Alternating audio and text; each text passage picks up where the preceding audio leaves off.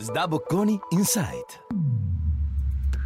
Bentrovati all'ascolto dei podcast di Stabocconi Insight, lab di contenuti e cultura manageriale di Stabocconi School of Management.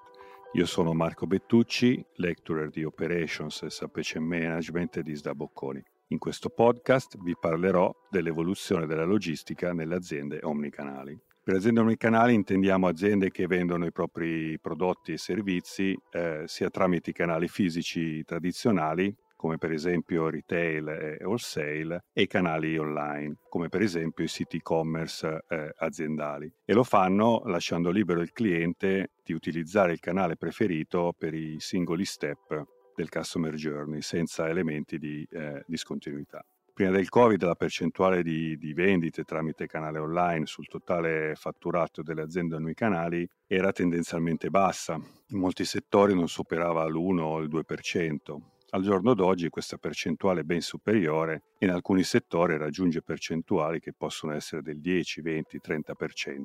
Di conseguenza il ripensamento delle attività logistiche è eh, un elemento sempre più rilevante per rendere eh, profittevole il proprio, il proprio, business. Ho scelto tra i diversi aspetti che sono coinvolti nel disegno e nella gestione della logistica omnicanale eh, quattro punti che ritengo essere tra i più, eh, tra i più impattanti. Il primo riguarda la scelta di network logistico che semplificando potremmo tradurre nella scelta di servire i canali e-commerce dalle stesse strutture esistenti eh, per, i canali, per i canali fisici o dedicare uno o più magazzini all'attività e-commerce, oppure addirittura utilizzare i punti vendita anche come hub logistici da cui prelevare il prodotto da eh, consegnare al cliente online. Da ricerche emerge che circa il 50% delle aziende omnichannel utilizza gli stessi magazzini per i diversi canali, mentre un altro 50% sceglie di avere uno o più magazzini dedicati all'e-commerce. Ciò significa che non esiste una scelta eh, giusta o sbagliata, ma è una scelta coerente rispetto alla tipologia di prodotti e di mercato eh, servito.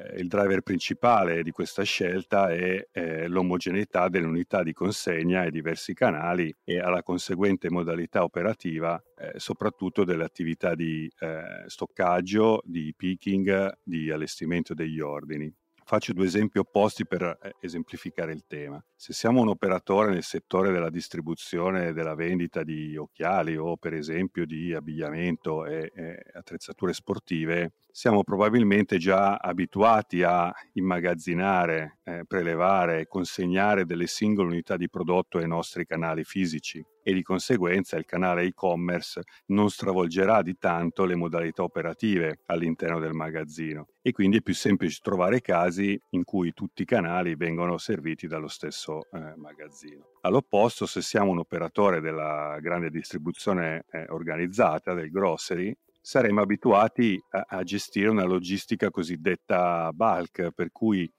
mi entrano in magazzino dei pallet interi di prodotto e mi escono verso i, punti vendita eh, o dei pallet interi o dei pallet misti, ma eh, con all'interno dei cartoni che saranno eh, interi. Se decidiamo di vendere la spesa online, eh, è necessario prelevare eh, dei singoli prodotti per assemblare la spesa dei clienti e-commerce. Di conseguenza deciderò di dedicare un magazzino all'e-commerce o di utilizzare i miei punti vendita come punti di eh, prelievo e consegna della spesa al cliente in tal caso accettando di avere una disponibilità di prodotto probabilmente più limitata eh, per i limiti fisici dei negozi, quindi il numero di referenze che riusciamo ad avere in un negozio, e una minore efficienza delle attività di prelievo rispetto a un magazzino pensato ad hoc per le attività eh, di eh, immagazzinaggio e prelevo degli ordini e-commerce. La scelta ovviamente dipende molto anche dalla numerosità di ordini e dalla loro dimensione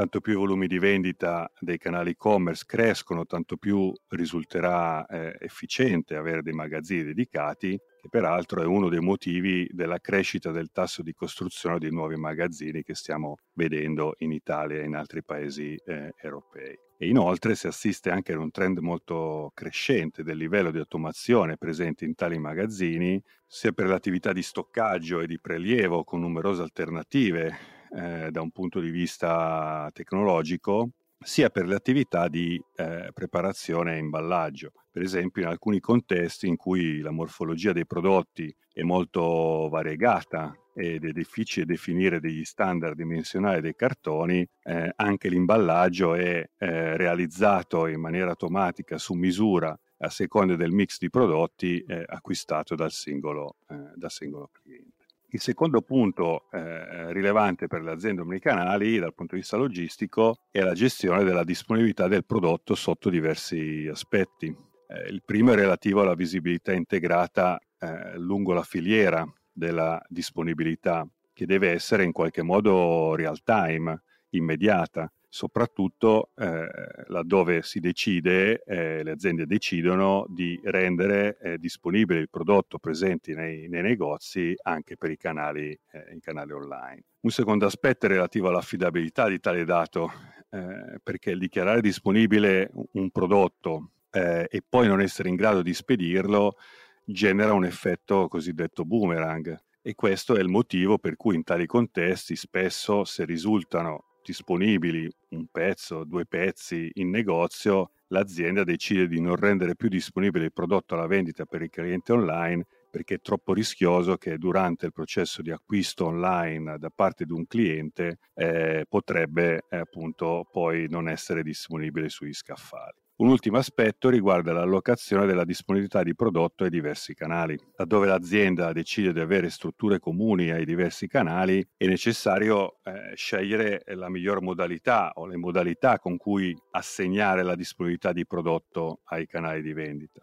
Una strada è quella di separare, assegnare a priori ai diversi canali una parte della disponibilità di prodotto, oppure, come fanno le aziende più virtuose, allocare la disponibilità in maniera dinamica eh, agli ordini eh, dei diversi canali, quindi agli ordini e-commerce, agli ordini del retail, dell'wholesale e di eh, tutti gli altri canali in cui l'azienda opera. Tutto questo mediante eh, richiede ovviamente sistemi di eh, cosiddetti di OMS, quindi di Order Management System e algoritmi di allocazione che permettono di fare queste allocazioni in maniera, in maniera dinamica. Il terzo punto eh,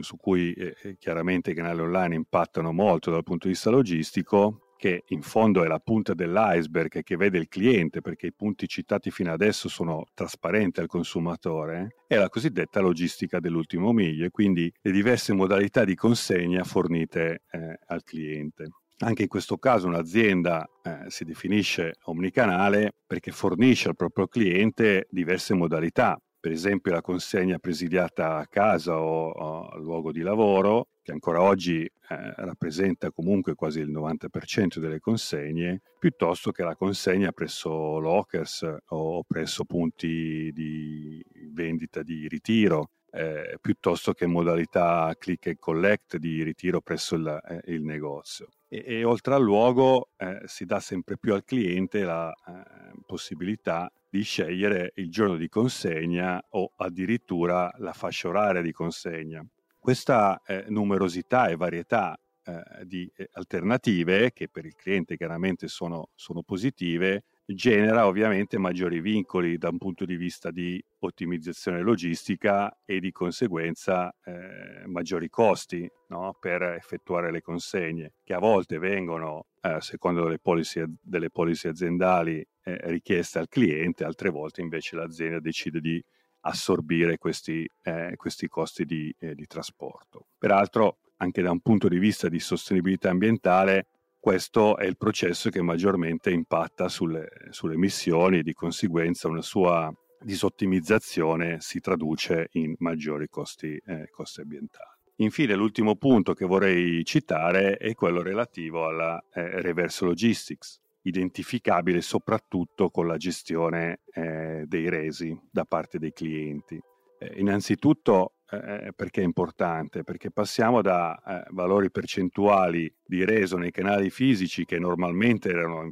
inferiori all'1% a valori che in alcuni, set- in alcuni settori esempio quello dell'abbigliamento, arrivano in Italia anche al 10-12% e in altri paesi europei anche con percentuali superiori, pari al 20-30%. Questo ovviamente rende fondamentale avere una logistica veloce di recupero dei prodotti di essere efficaci ed efficienti nella verifica qualitativa del prodotto che sta ritornando e di eventuali rimborsi eh, verso il cliente e di reimmissione nel circuito di vendita per far sì di limitare quello che può essere il rischio di obsolescenza dei prodotti all'interno dei magazzini. Oltre a questo, però, eh, l'impatto è dato dal fatto che mentre in passato il, il reso, eh, lasciatemi dire, era una sorta di eh, incidente di percorso, eh, che aveva impatto solo a valle del processo di acquisto, oggi la polizza aziendale sui resi è diventata un fattore discriminante dell'acquisto stesso,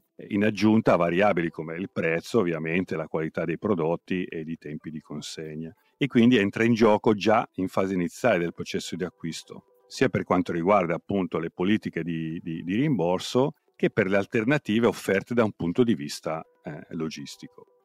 Eh, la possibilità eh, di poter acquistare in un negozio fisico e riconsegnare il prodotto online eh, oppure la possibilità di acquistare eh, online e riconsegnare il prodotto ad un negozio fisico o all'interno di un locker è una delle caratteristiche delle aziende che si vogliono definire eh, omnicanali. Io sono Marco Bettucci, lecturer di Operations Supply Management, vi ringrazio per l'ascolto e vi do appuntamento al prossimo podcast di Staboccon Insight.